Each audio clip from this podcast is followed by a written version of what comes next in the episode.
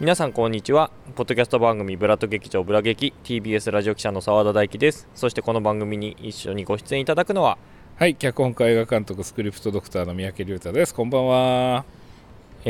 本編に入る前に、番組からお知らせがございます。現在開催されているポッドキャストアワードというポッドキャストの、何でしょう、コンテストですかね、がありまして、そちらにぜひブラ劇も押していただきたいなというふうに思っております。毎年行われているコンテストで、あれ何回目かな、2回目かな、僕はあれなんですよ、令和版夜のミステリーっていうので賞をいただいたんですよね。確かベストエンタメ賞っていうのをいただきましたね。で、リスナーの方からのその推薦っていうんでしょうか、そのこれ推しだよみたいなのをお送りいただける、何かあれは何でしょう、こうフォーマットがあるんですかね。はい、ジャパンポッドキャストアワードで検索していただくと、リスナーから投票できるという、この番組推しです、こんなとこが推しですみたいなのを、書き込めるフォームがありますので、ぜひ、毎回楽しんでいただけている方はぜひ押していただけると嬉しいです。嬉しいです。お願いします。ということで、この後本編お楽しみください。それではお楽しみに。今日は池袋ですね。はい、ちょっとバタバタしてて、今もう向かってるとこですね。さっきまでね、リアルタイムにね、澤田さんがセッションに電話で出演していたんですけど、実は僕すぐ隣に座ってて、ラジコで聞きながら生声聞いてて、ああ、生声の方が未来を喋っているみたいな、タイムラグ、これから起きること俺は知っているみたいな感じで聞いてて、ちょっと新鮮だったっていうね。はい。あ、ついちゃった。これか。これをどう解釈すればいいの？これがここで、もう一個向こうもある。あ、ちょっと見て、ちょっと待って。これなんだ？すごいなんか若いキャストがいっぱい。あなたは喋んないの？喋ってないですね。女子だけです。あ、すごいね、面白いね。こういうのもあるんだ。時間は大丈夫？ 6 時半って書いてある。あ、じゃあダメじゃん。うん。ダメだ。ごめんなさい。あ、でも今きっかりです。面白いです。こちらも。あ、これももう始まっちゃう。あ、7時です。始まっちゃう。ちょっと待って。6回です。あ、ギリまで。あ、じゃあもうこれにしますか。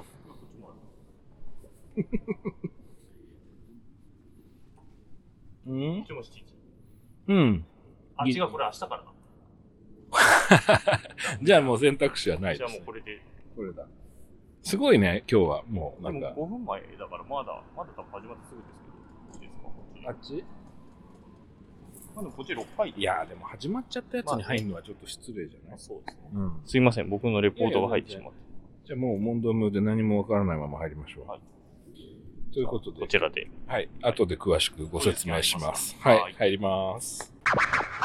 皆さんこんにちは。ポッドキャスト番組ブラッド劇場ブラ劇 TBS ラジオ記者の澤田大樹です。そしてこの番組に一緒にご出演いただくのはこの方です。はい、脚本家映画監督スクリプトドクターの三宅龍太です。こんばんは。というわけで、アフターシックスジャンクション2アトロク2のスピンオフポッドキャストブラッド劇場ブラ劇は、劇場のある街に集合してブラッと劇場に入ってお芝居を見て感想を語り合う番組ですということで、今回第3回都合4回ですね。はい。都合4回目ということです。はい。はい。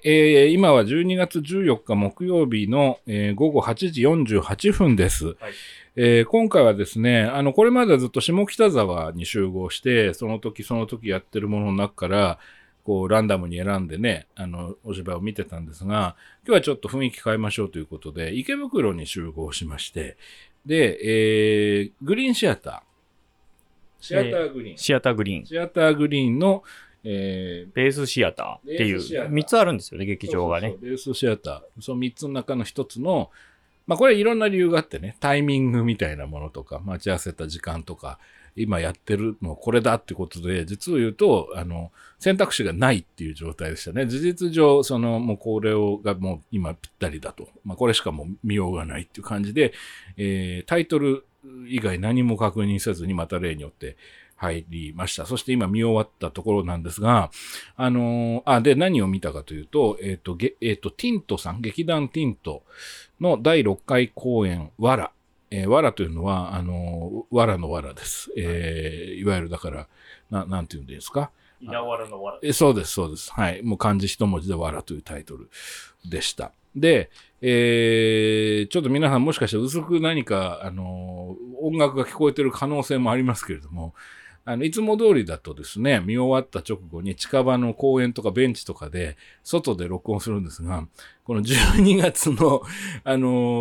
の時間帯が思ったより寒くてですね、二人とも。これ寒いねって話になって、急遽ですね、カラオケボックスに二人で今飛び込みまして、で、カラオケボックスの部屋の中で今撮っております。で、それゆえにですね、こうちょっと店内のうっすらかかっているその BG が、乗っちゃってるかもしれないというね、感じの中で、お送りしたいと思います。はい、ということで。一応、前回の評判をちょっと軽く触れとこうかなと。前回、劇団鳥での渦。はい。あれ渦でしたっけ？うねり。失礼しました。うねり。チラシが渦だったね。そう、うねりという作品を見まして、で、結構、評判が良かったというか、その回がね。その回の聞いた方の。はい、僕らがこう、意見が真っ二つ分かれて、はい、結構熱い回になったのね、はい、1時間以上喋ってたっていうね、二人ともね。うん。ということで、なんか、それをお聞きになった、演劇関係者から結構反応がたくさん得られて、ネット上で書かれてる方もいらっしゃいましたし、進撃の制作者の方が、若手制作者の方々が、ツイッタースペースで、音声配信をやってて、その中でちょっと触れてくださったりとかもして、ということで。あ、素晴らしい。嬉しい。ありがたいですね。うん。で、ですね、はい。ということで、じゃあ今回も、ささっと。1ヶ月ぶり?1 ヶ月ぶりです。1ヶ月ぶりぐらいですかね。1ヶ月ちょっとですね。なんか、これを撮るときに、直前に大体大きなニュースがババババって入って、仕事がわちゃわちゃするっていうのが。澤田くんいつもそうだよね。そう、本当はだから昨日やる予定だったんだよね。で、まあそれがまあ昨日は12月13日ということでね、皆さん澤田さんのお仕事をご存知の方ならよくお分かりだと思いますけれども、まあ要はブラ劇どこじゃないっていう、ね、状況で、日にちを1日ずらさせてほしいっていう連絡来て全然 OK よっていうことで、今日になったというね。で、まあ、冒頭の音声が使われてるかどうかわかんないんで一応お伝えしとくと、今日はそのセッションのね、6時ちょい過ぎぐらいから、その澤田さんがいつもの電話で出るコーナーっていうのがあって、で、あれを撮ってる、電話で出演してるとき、僕実は隣にいたんですよね。もうね、池袋に行って2人とも。で、僕はラジコで iPhone からその放送を聞きながら、横で本物の澤田さんが電話に出て喋ってるっていう状況だったんですけど、澤田さんのリアルな、僕も隣にいる澤田さんの方が、ラジコより早くて、まあ、正確に言うとラジコが2分ぐらいタイムラグで遅れてるから、そう、チキさんと、南部さんと沢田くんのやりとりの2分先を僕は左耳で聞いてるみたいな状態で、もうなんか俺は今未来を知っているみたいなね、変な優越感にしたってちょっと面白かったっていう。で、あれが終わってすぐ2人でドカドカドカって急いで小走りに行ってみたのが、今ご紹介したティントの藁という作品でした。どんな作品かというと、あらすじ読みますね。1989年12月15日から25日にかけて、ルーマニア社会主義共和国で起きた民主化運動、ルーマニア革命をモチーフにしたフィクション。ミハイ・カリネスク大統領の演説中に民衆による暴動が起こり、カリネスクは妻のイリナと共にヘリコプターで逃亡する。逃亡先の靴工場で出会った工場長、ゼノビーゼル。その妻、ビアンカはカリネスク夫妻をかくまう。やがて民衆の暴動が革命運動に変わるにつれて、4人の関係性に変化が起こり始めると。うん。ってことですね。だからまあ、カリネスクという名前になってはいますけど、まあ、いわゆるルーマニアに実際いたね、ニコラエ・チャウシェスクとその妻のエレナ・チャウシェスクの、話を元にしたフィクションで、で、その暴動が起きた時に2人が、まあ、脱出したと。イフですよね、これはね。脱出して、で、その、田舎のその工場を経営している夫婦の家に転がり込んでいたとしたらということでいいんですよね。というイフもしもですよね。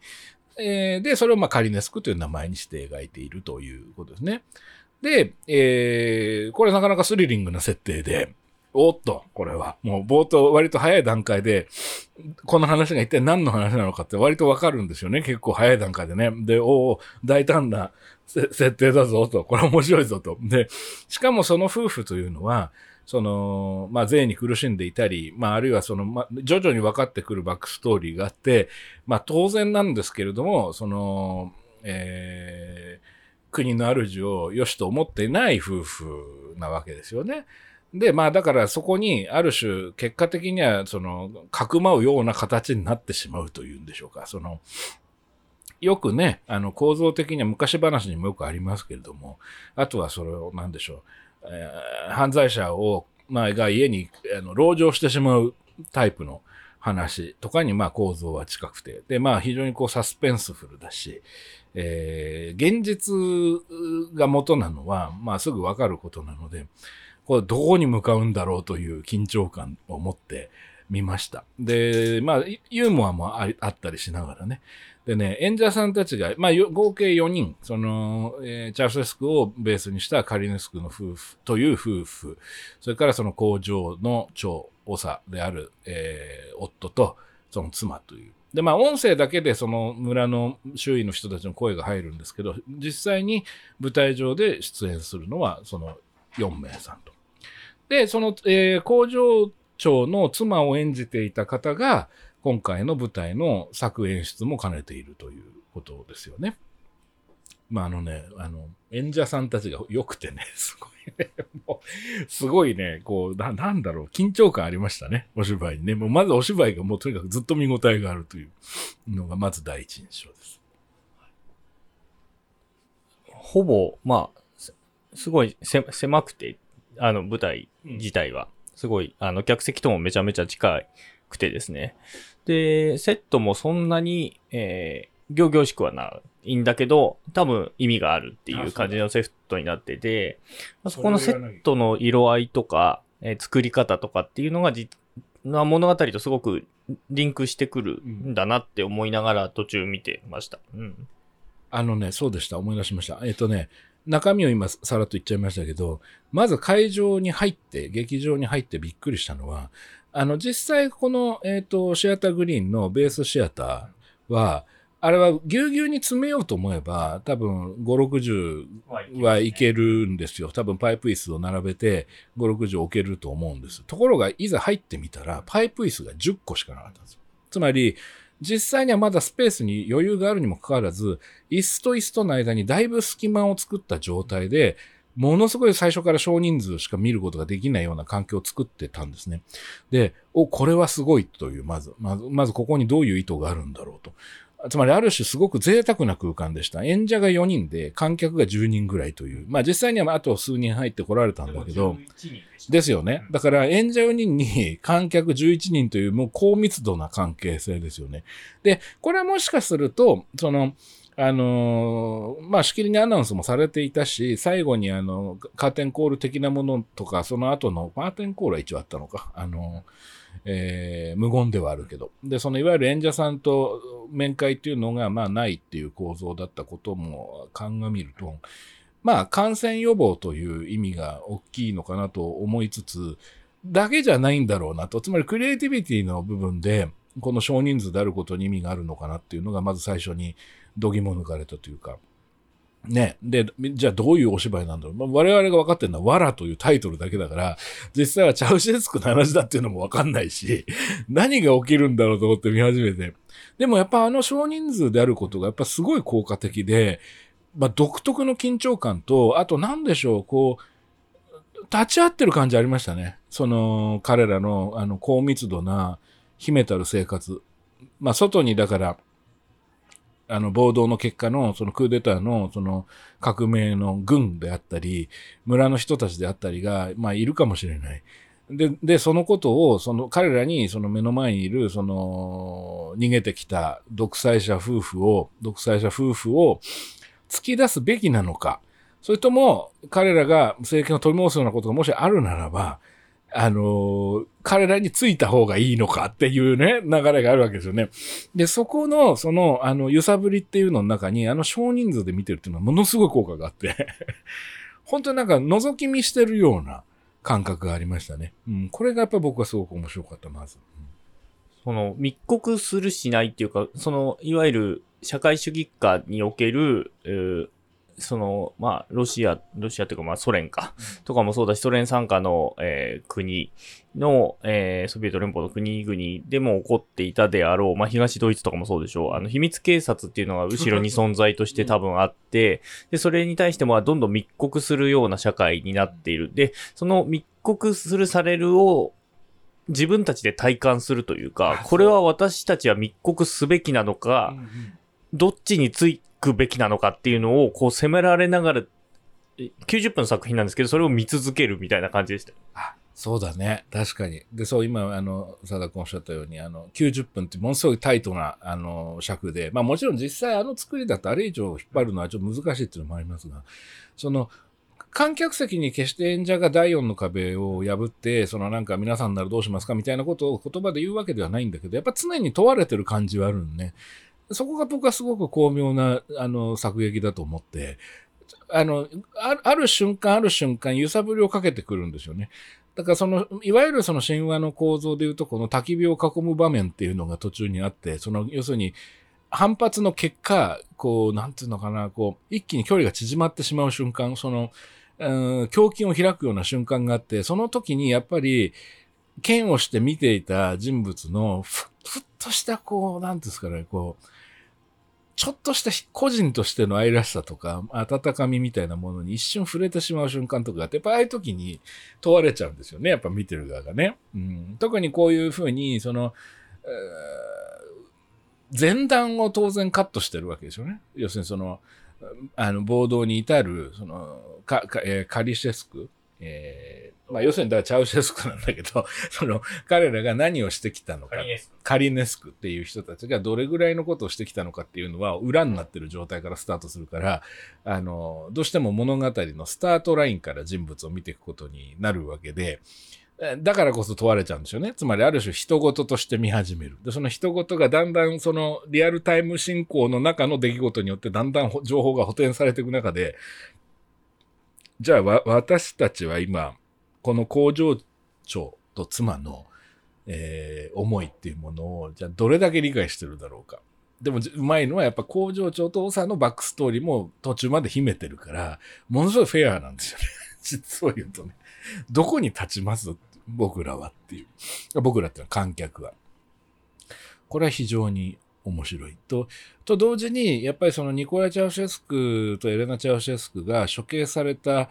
これは現実のね、が1989年の、まあ僕の記憶が間違えてなければクリスマスだったはずなんですよね。12月25日だったような記憶があるんですよね。ってことを考えると、やっぱこの時期にこの芝居を打つ意味っていうものもなんとなく浮かび上がってくるわけで、さあ一体どこに向かってこの話は行くだろうの、当然話をベースにしているので、そこから過剰なこれ以上の飛躍っていうのは多分するとアンフェアな感じになる。じゃあ揺さぶりかけてたのは何だったのってなるから、どうしたってある帰結を迎える、現実に極めて近い帰結を迎えるだろうということはわかるけれども、じゃあそのことで何を描こうとしてるだろうか、でそこの時に何を問うだろうかっていうのが多分最大の見せ場なんだろうなと。どこかで途中からやっぱりそこのクライマックスに向けて自分も期待値が上がってっているような、そんな感じがありましたね。途中はやっぱどうしてもサスペンスフルな部分を見るんだけど。そうですね。僕は多分世代的には多分三宅さんより一回り下なので、チャウシェスクは、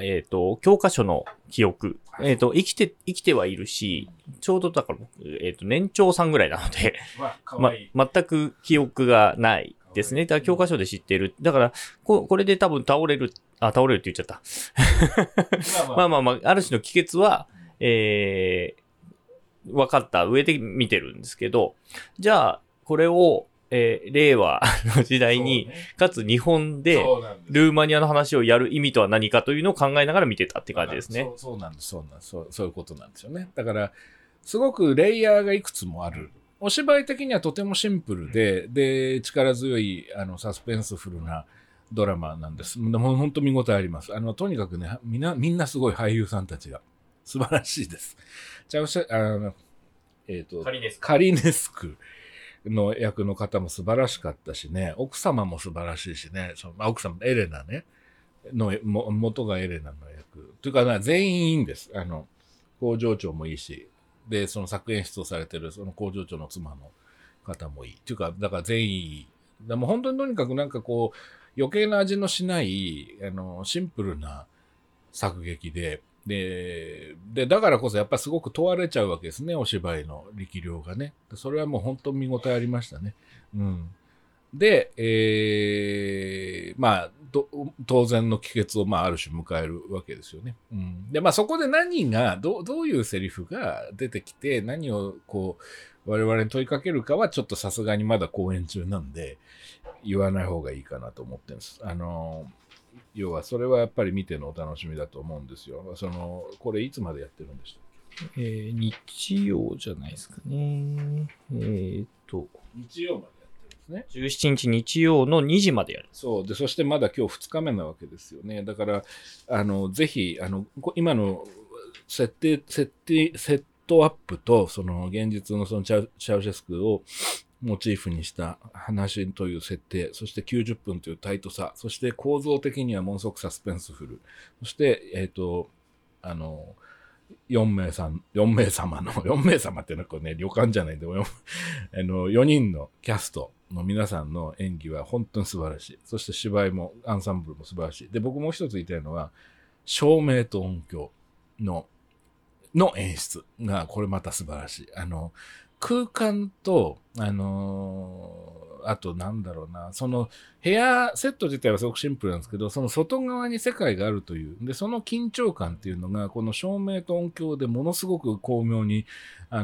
仕込まれている場面が4回ぐらいあるんです。で、ここがね、もう本当にこの醍醐味な部分で、で、まあそれでやっぱドキッとするんですね、ある瞬間に。まあその、外を感じさせる瞬間に。うん。だからまあ見応えはあります。だから、今の時点で興味ある方はここで多分止めていただいて、日曜までやってらっしゃるということなんで、まあすぐインターネットとかで調べていただいて、見ていただくのがいいかなというふうに僕は思います。もう見応え十分だと。なんせ席数が10なので、そうなんです。絶対これ当日券で入るの結構至難かもしれない。そう、僕たちはラッキーだった。よくあの瞬間飛び込んで2席分空いてたものだと思いますよ。だからでもね、これはいい体験でしたね。10人で4人の芝居を見るっていうのは本当なかなかないことでね。しかもやっぱり隣に人がいない。まあ、つまりその一席一席が離れてることで、やっぱフィジカルにすごくリラックスした状態で中身のクリエイティビティに集中できるっていうのは本当にありがたくて、だからこそすごい問われましたよ。やっぱどうしてもちっちゃい劇場で、こう、例えば靴とか脱いでビニール袋に入れてみるタイプの劇場も当然あるわけですよね。で、そういう時ってやっぱ体がしんどくなってくるから、膝抱えたりとかして、で、やっぱそうするとやっぱりクリエイティビティに集中したくても、やっぱり、しかも年取ってきてるから、若い頃は平気だったんですけど、節々が、痛くなってきて、なんかこう、なんていうの？こう感情を素直に任せられなくなるんですよね、お芝居に対してね、僕はね。でそれが全くないんですよ、すごくリラックスで。さらに言うともう一つ、これは、ね、どうかな、ポジティブに捉えてもらえればありがたいんですけど、会場が寒くてね、要するにだから暖房があんま効いてなくて、それがすごい良くて、実は内容とリンクしてる部分があって、そういう意味ではちょっと 4D 感もありました。もしあれが意図的に暖房を切ってるのが演出なんだとするならば、ものすごい巧妙だったなと思います。要するにね、人事と思ってあなたたちこの話見始めたかもしれませんけどっていう、世界の中の、リアリティのラインっていうものに、フィジカルでうまく持ってかれた感じもあって、偶然だったりするかもしれないですけど。ただ寒かっただけかもしれないけど、僕もだから上着着ればいいんだけど、やっぱりその緊張感がすごくて、最初入った時暑かったから脱いでたんだけど、それをなんか人数の中で上着を着るってアクションをするのがちょっとはばかれたんですよ、僕。なんかそのぐらい本当にこう、なんていうのかな、それこそ外に秘密警察がいるじゃないんだけど、見られちゃいけないみたいなね、なんかそういう共犯関係のような感じもあって。演者さんたちと、うん、僕はそれで寒い思いをしましたが、結果的に内容とは合ってたなっていう僕は三宅さん音と明かり、僕はセットだなと思ってて、まあこれネタバレにもまあこのもうさっきでもうね、ここから先でね、はい、もう切ってください。はい。で、木の板を重ねているような感じで、まあ、複数の木の板を重ねているようなのをパネル状態にして壁にしてるんですけど、それが全部黒なんですよね。で、透けてるところはまあ白くなってるんですけど、まあ白と黒しかないっていう世界が、やっぱりその社会主義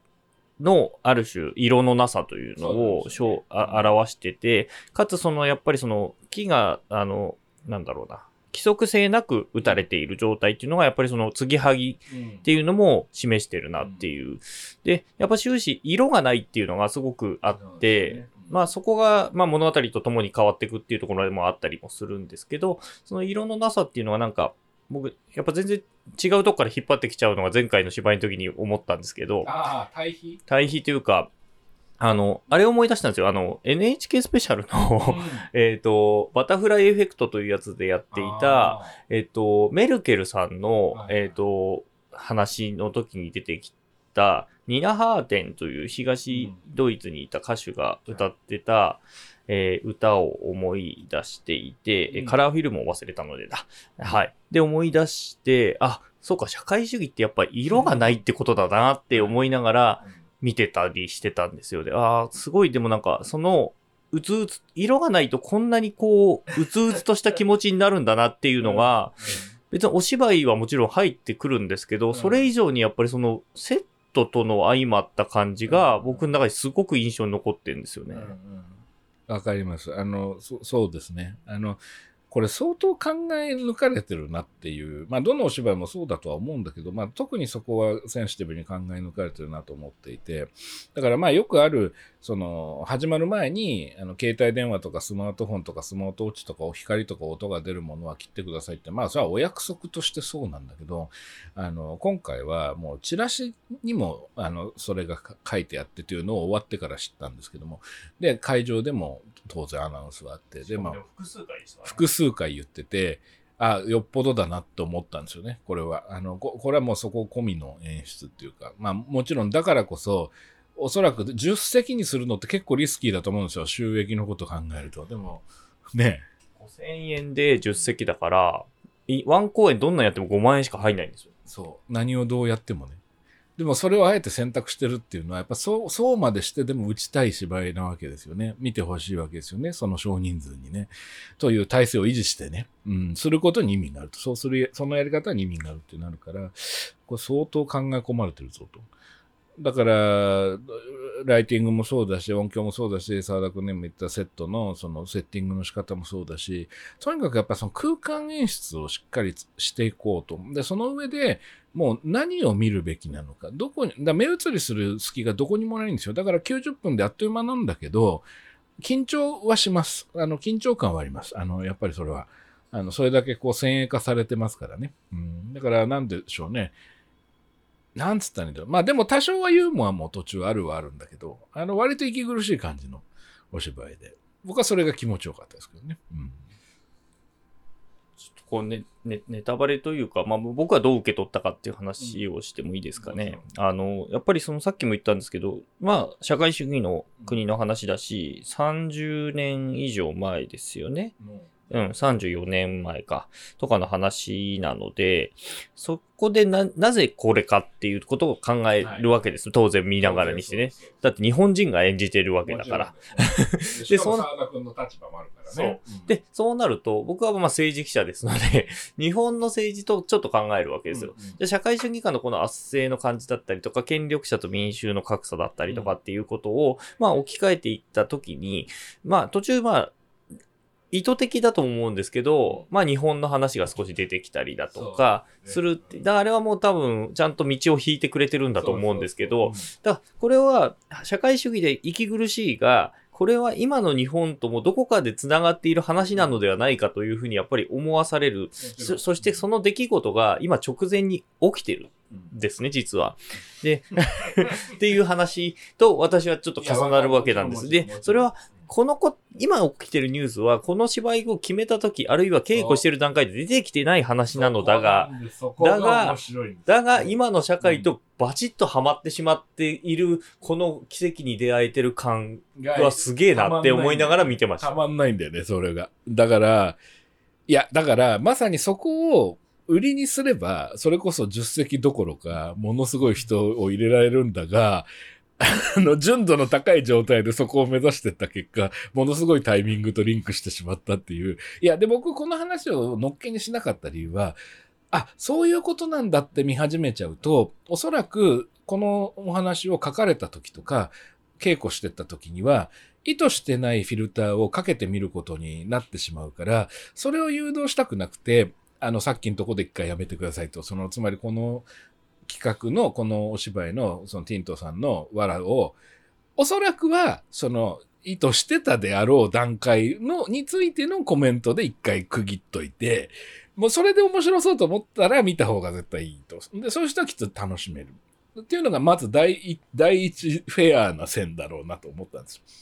で、第2ラウンドと言いましょうかね。次のフェーズとしては、このタイミングよねっていう。ここはどうですか？まさに昨日の今日の。だね、でもこれは多分、意図じゃないんだと思うんですよ。多分全然別なことを、まあもちろんちょっと引っかかってはいるけど、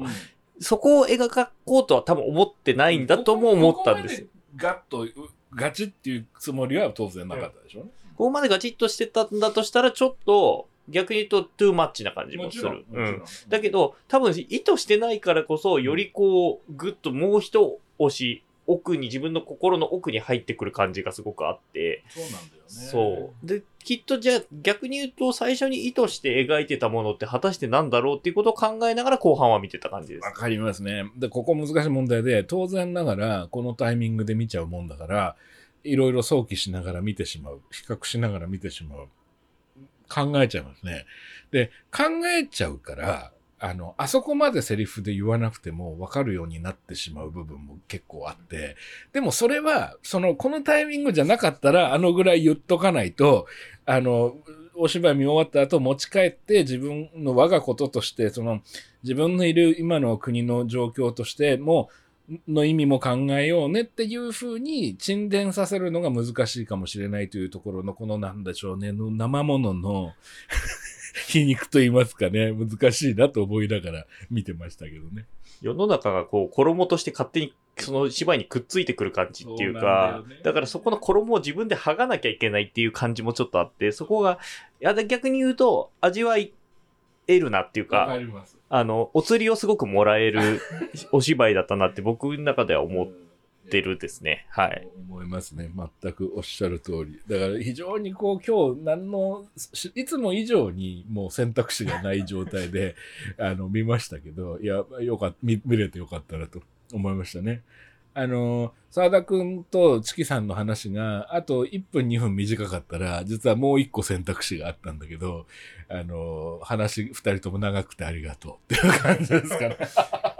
まあそうですね。うん、という感じですかね。うん。いや、僕はそういう意味ではすごく楽しみました。で、まあもちろんだから、これはもう難しいね。これ以上になるとさすがにネタバレというか、ちょっとこれから見る人に、補助線どころか、なんつったらいいんだろうな、こう、フィルターをかけてしまうことになるのが一番僕は避けたいんですね。というのは、そのフィルターを通して見ちゃうことによって、多分ジャッジするような見方になった時に、おそらくこの作品を組み立てていかれた時の熱い思いであったり、なんだろうな、一番伝えたい、考えてほしい、感じてほしいと思ってる部分に、ある、チープな解釈っていうものを与えかねなくて、それはやっぱり僕も作り手だから一番避けなきゃなんないことだと思うんです。で、なので、ちょっとさっきから慎重に、どうしてもテーマについて扱っている内容の、含まれている要素っていうものについて話すのが一番面白いタイプのお芝居ではあるんだけども、あえてそこは切り離した方がいいのかなというふうに思ってこういう感じになっております。はい。とまあ it's Kaylee Cuoco for Priceline. Ready to go to your happy place for a happy price? Well, why didn't you say so? Just download the Priceline app right now and save up to 60% on hotels. So whether it's Cousin Kevin's Kazoo Concert in Kansas City, go Kevin, or Becky's Bachelorette Bash in Bermuda, you never have to miss a trip ever again. So download the Priceline app today. Your savings are waiting. Go to your happy place for a happy price. Go to your happy price, Priceline.いつも言っちゃう細かいとこいいですかね。まあ、やっぱりチャウチェスクの話とかを知らない人向けにちゃんと説明をしてくれてるので、逆に言うと知らなくて全然見られるんですが、逆に言うと知ってる人からすると超説明なんですよ。ある部分が。で、それを、そこでちょっと距離を作っちゃうともったいねえなって全部見終わると思うんだけど、見てる段階では言葉が多いって思うところもあるが、ただそれを知らない人にとってはそこがないと後ろの話が全く入ってこないから、これ難しいラインだなと思いながら見てましたね。わかります。これはだから作劇の話なんで切り込んでいいと思うんですが、要は一番やりたいことはこういうことですっていうのは、まあ、お芝居見ていく中でわかるんで、そこに行き着くための方法が、舞台上が一直線のリアルタイム性で描かなきゃならないこともないわけで、いろんな作劇の仕方があるわけで、これまでブラ劇にもありましたけど、時間の操作をするとか、映画で言うと回想シーンみたいなやり方とか、いろんなその情報の伝え方はあるわけですね。ところがね、ものすごくフェアにやってるんです。本当に、最初だけ、工場長の日常の場面があって、で、次にチャウシェスク夫婦の、要するに、民意が分かり始めて慌て始めるっていうようなとこだけ視点それぞれ描いて、あとはもうずっと同じ場所にいるっていうふうに描くから、そうするともうその中での時間軸の中で見せていくんですよね。そうすると、本当は、観客に説明するという方法を取る以外、その話題についてやり取りをする理由がなくなってしまうんでしょう、構造的にね。うん。でもしないわけにいかない。その方法を選んだからこそ、でも何かしらの方法でしなきゃいけない。で、そこが割と、なんていうのかな、そう、沢田君の言う通りで、まあでも知らない人はあれぐらいないとさすがにわかんないよね、という、感じもするし、僕はそんな嫌ではなかったというか、まあ、知ってる人もあまりにも結構時間が経っているので、あのくらいでちょうどいいのではないかという気もまあしましたけどねっていう、うん、でまああとはそのある程度情報がこちらにインプットされてからはもう実はなんていうの本当に人物のエモーションのとあと見てる側の苛立ちをあえてかき立てるやり方であったり。この後どうなるんだろうっていう緊張感であったりっていうようなものにフォーカスしながら最終的な一番重要な議題のところに向かっていくっていう本当にフェアな、びっくりするほどフェアなやり方なので、まあ、その分、なんていうんですか、こう、意外性という意味においては、なんですかね、難しいんだけどね、この帰結の仕方の選択肢が狭いから、そこに何か展開の意外性みたいなものは当然ある程度なんていうのかなリミットがかかるわけですが、まあでも力強さというものは最後まで失われずに、進むので見応えがやっぱり最後の瞬間まであります。うんうん、決定的な瞬間の演出もすごくなんでしょう。ドライな感じが良かったですね。こうだから今回音響と照明という話を最初にしましたが、音響であって音楽ではないわけですよね。基本的には。だけど、ある音楽が最終的にかかる。で、それはまさに彼らの実際の1989年のいつ彼らがそうなったかってことを考えると、まあ非常にこう、じゃあその音色から何を感じ取ればいいのかっていうね遠回りになってますけど、まあ、うん、でもそういうことなんですよね。うん、そう一番のクライマックスがエボくないっていうのはすごい大事で、すごい大事、うん、超ドライですよね。ドライなんだけどちゃんと伝えようと思うことがバチッと入ってくる。でそこにエモくないんだけどエモーションが見えるっていう。おっしゃる通りです。決してある種の安いヒューマニズムみたいなところには最後までいかないんでしょうね。それでいてなんでしょうね。こう、無駄に人のその憎しみの感情を過度に煽るっていうようなこともせず、非常にだからね、クールなんじゃないんですよね。ドライなんですよね。で、そこが僕はすごく面白いと思って。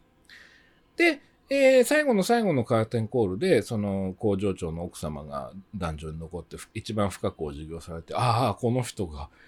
作演出なんだっていうのが分かって、なるほどっていうふうに思いました。それで言うと、一個だけ気になったのは、工場長の奥様、そのつまり作演出をされた方が演じてらした奥様が、額がないっていうことが実は非常に重要になるんだけど、どうしても、とても知的に見えてしまったんです、僕ずっと。で、何か一つ、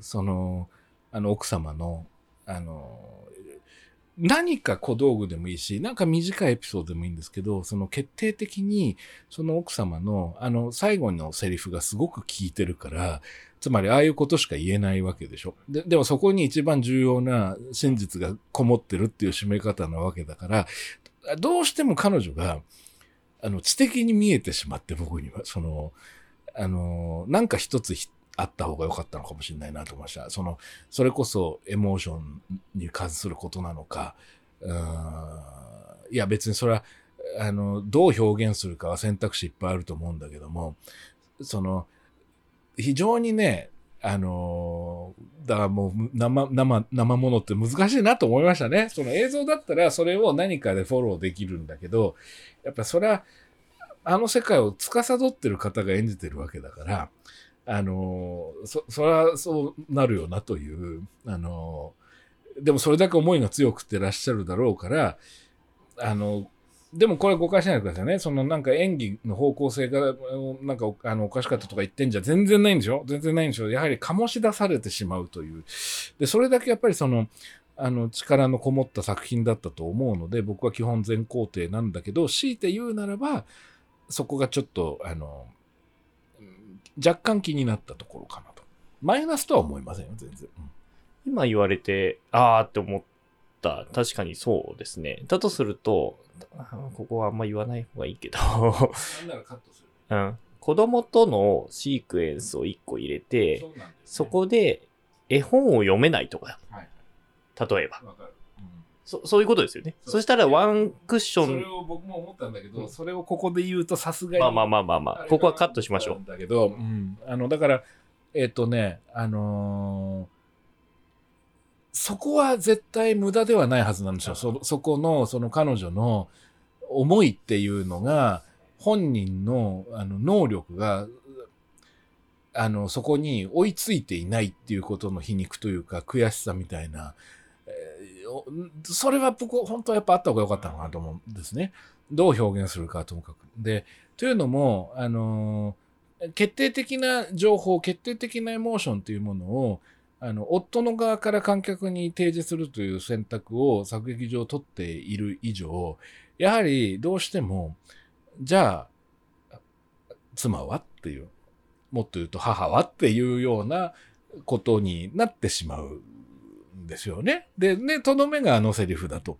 いうふうになったときに、やっぱり工場長の妻が、根本的に抱えてるジレンマというか、悔しさというか、どうしようもなかったっていう、自分の器みたいなもの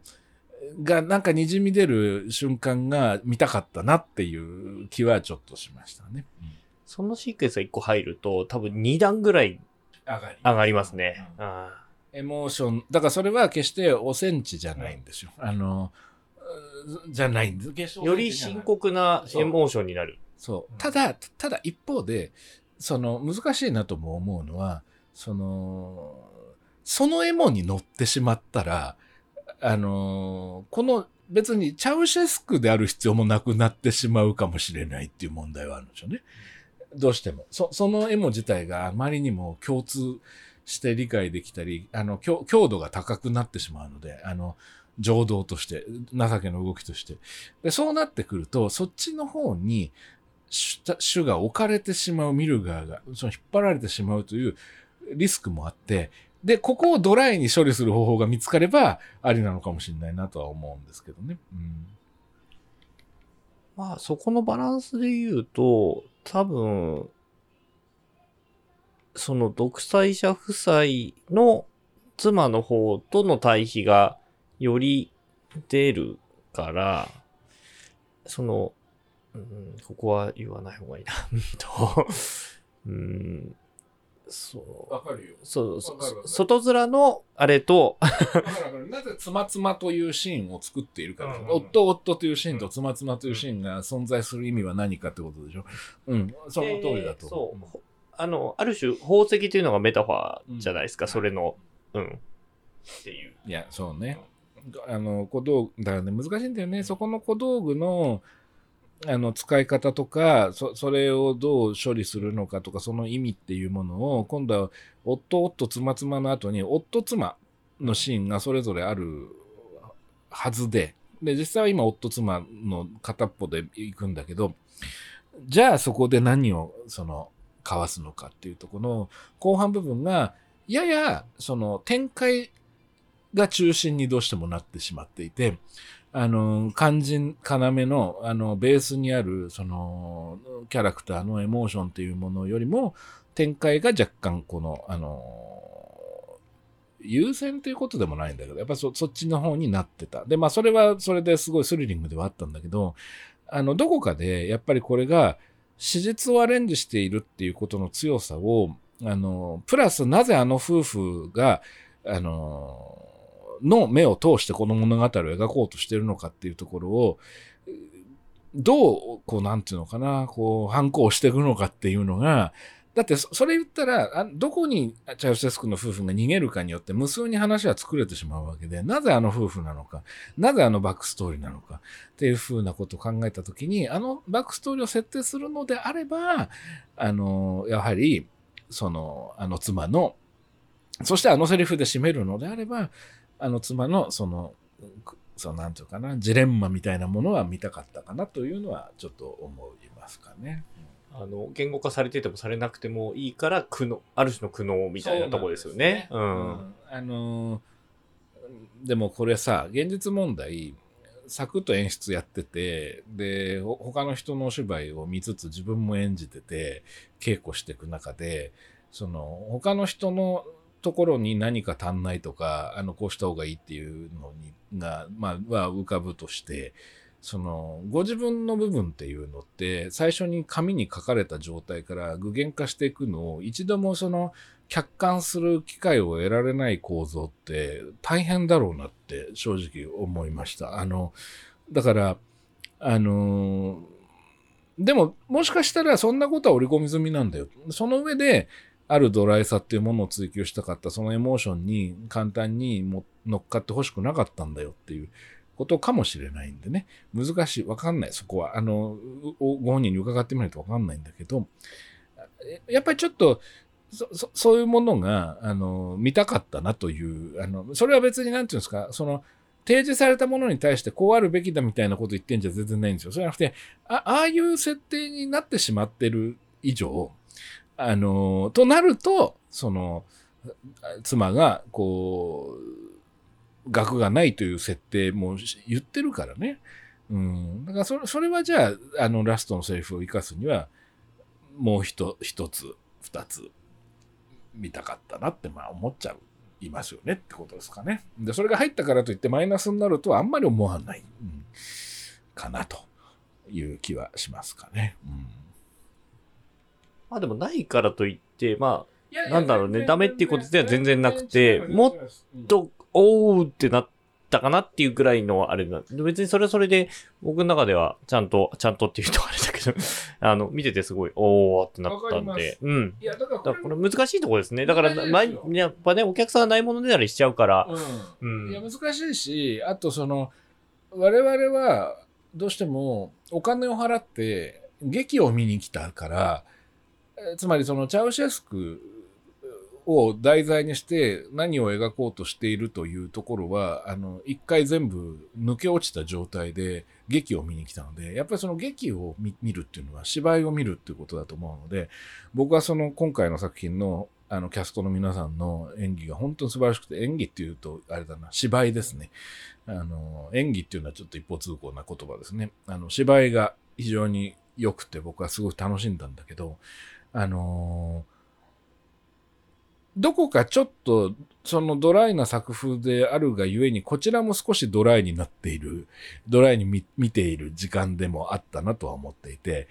もうちょっとこうやりすぎない範囲で、やっぱり演劇に求めてるものって情動なんだなって、その演劇そのものが情けを中心に描くべきだと全然思ってなくて、やっぱ見てこっちのエモーションっていうものがウェットになる瞬間っていうものをやっぱりどこか欲してるんだな自分はっていうのをちょっと感じた。それは気づきだったというかね。うん、まあでも、うん、全然もう十二分にもう今日ずっと言ってるように面白い作品なんで。うん、逆に僕はトゥーマッチだったらもっとしんどかったなって思っていて、うん、だからこのぐらいの距離感がまあ。物足りないって思う人もきっといるし、だけどこのぐらいの距離感だなっていう感じもあって、うん、うん、まあ、ベストがどこだったかっていう感じ、正直よくわかんないんだけど、だけど、作品として、すごい楽しんで90分見ましたって感じでしたね、僕は。そうですね。うん、だから今ちょっとウェットって言っちゃいましたけど、そのウェットって言い方じゃなくて、僕が多分それは今喋ってるうちにそういう風に話をまとめちゃっただけで、おそらく単純に引っかかったのは、妻が、なんていうのかな、妻の言葉にならない言い分っていうものが、やはり夫を突き動かしているであろうから、そこは、本当は見たいとこというか、まあ、描く、まあ、べきとまでは言いませんけど、描くに値する価値のある部分なのではなかろうかということを、どうしても思っちゃうっていうことですかね。だから、ドラマ屋なんで僕も、だから別にウェットであるべきだっていうのはちょっと違うんですよ。ごめんなさい。口が滑りましたね。ウェットであるべきではないんですよ。別にそうじゃなくて。そこがあまり触れられてない。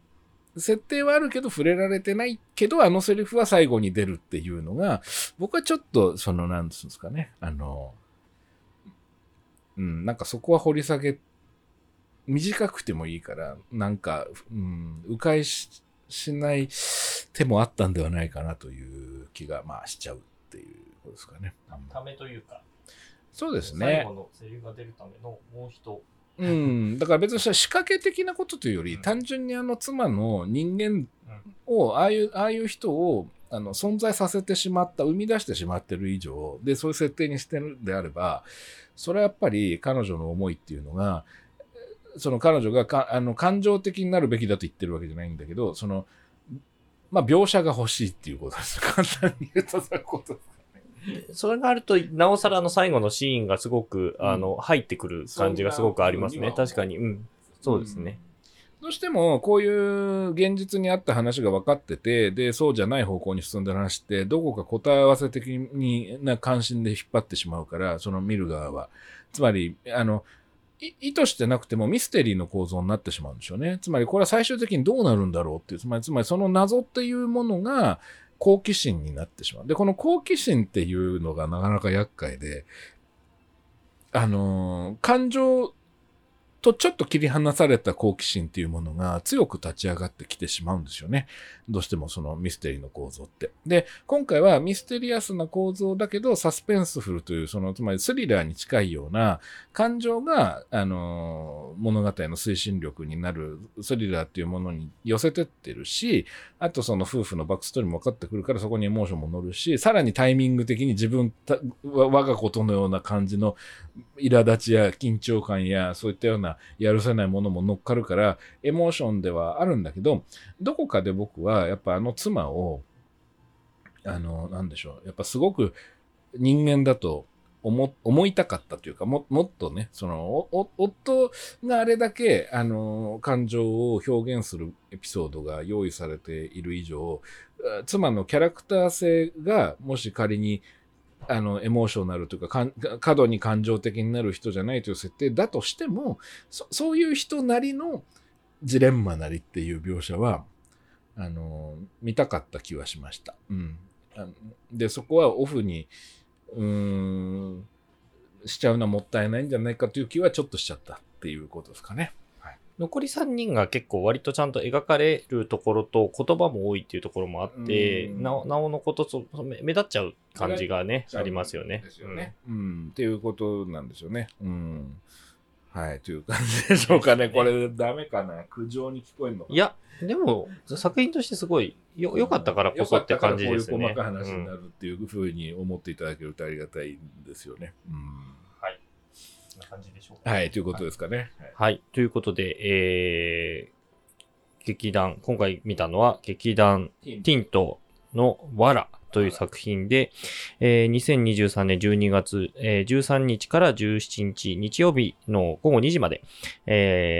池袋の、シアターグリーンの、ベースシアターというところで、上演しています。作が、染谷あゆみさんです。はい、染谷あゆみさんの作演出。出演もされてますということで、チケットが前より当日とも、5000円ということで、なんせ席数が少ないので、ぜひ予約をして、ご覧になる方は来た方がいいかなというふうに思います。思いますね。はい。予約できるんですよね、多分。できます、できます。はい。うん、我々はラッキーだっただけだと思います。はい、今日入れたのはね。はいうん、超ラッキーでした。はい。まあ、この、ブラ劇月1でやってますけど、ちょっといろいろ不幸の間も動きがあって、私がよく行っていた、駒場アゴラ劇場が、来年で閉鎖ということになったりだとか、あとインターネット上でちょっと話題になってたのは、お芝居はやりたい人はたくさんいるけれど、見に行く人がなかなかいないっていう話がちょっと出てたんですよ。若い人でやりたい人はいるんだけど、見に行く人がなかなかいないっていう話が、ちょっと2週間ぐらい前に、X 上で話題になっていて、僕の周りで特に、そうなんですよ。あ、そうなんだ。うんうん、このブラ劇をちょっといろいろ考えちゃったというか、ブラ劇って結構その、まあ、そうなんだじゃないんだよね。俺その話でだからやろうって言って始めたわけだから、まさにそういうことだよねっていう。うん、これ定期的に出てくる、まあ、話題でもあったりするんですけど、何回か前にも言ってますけど、昔はね、シティロードでしたっけとか、ピア、僕はピアだったんですけど、なんとなく見て、フラッと都合があったから芝居に行こうみたいな感覚が今あんまないよねっていうのが、この、ポッドキャストのスタートですっていう話ですね。それはだから結局、本当はもっと突き詰めれば、それこそ僕なんかよりも先輩の人たちの、その60年代、70年代の、その、アングラもひっくるめたね、文化っていうものがあって、だから、なんだけど、それとは別に90年代に僕が若かった頃とかに、ブームがあったわけですよね。それこそ今だと三谷さんとか、鴻上さんとかね、につながるような。で、あの頃は割とそのカルチャーとしてその演劇を見に行くっていうことが、非常に身近。で、そこが牽引してってる感じもあったし、客席の盛り上がりみたいなものもあったし、で、テレビに、そこの、人気のね、俳優さんたちが、映像の方でも、話題作に出たり、人気が出たり、で、まあそこの作家さんがテレビを書いて、ヒット作が生まれたりみたいな、そういう、こう、大きな、こう、うねりというか、こう、なんつったらいいんだろうな、推進力のような、力強さのようなものが、まあ、あったので、どうしても、それと比べるとっていう話だとは思うんですよね。僕はあまり、あの頃に、みたいな、復権みたいなっていうより、今の、ありよう、今の演劇を見に行く流れっていうのが、じゃあ、どういう方法があるだろうか、どういうふうなきっかけが、あればいいんだろうかみたいなことはいつも考えていて、いろいろな手があるとは思ってるんですけども、どうしてもその金額とその長さとの問題が多分あって、だから多分僕はそのストーリーっていうものからある程度解放され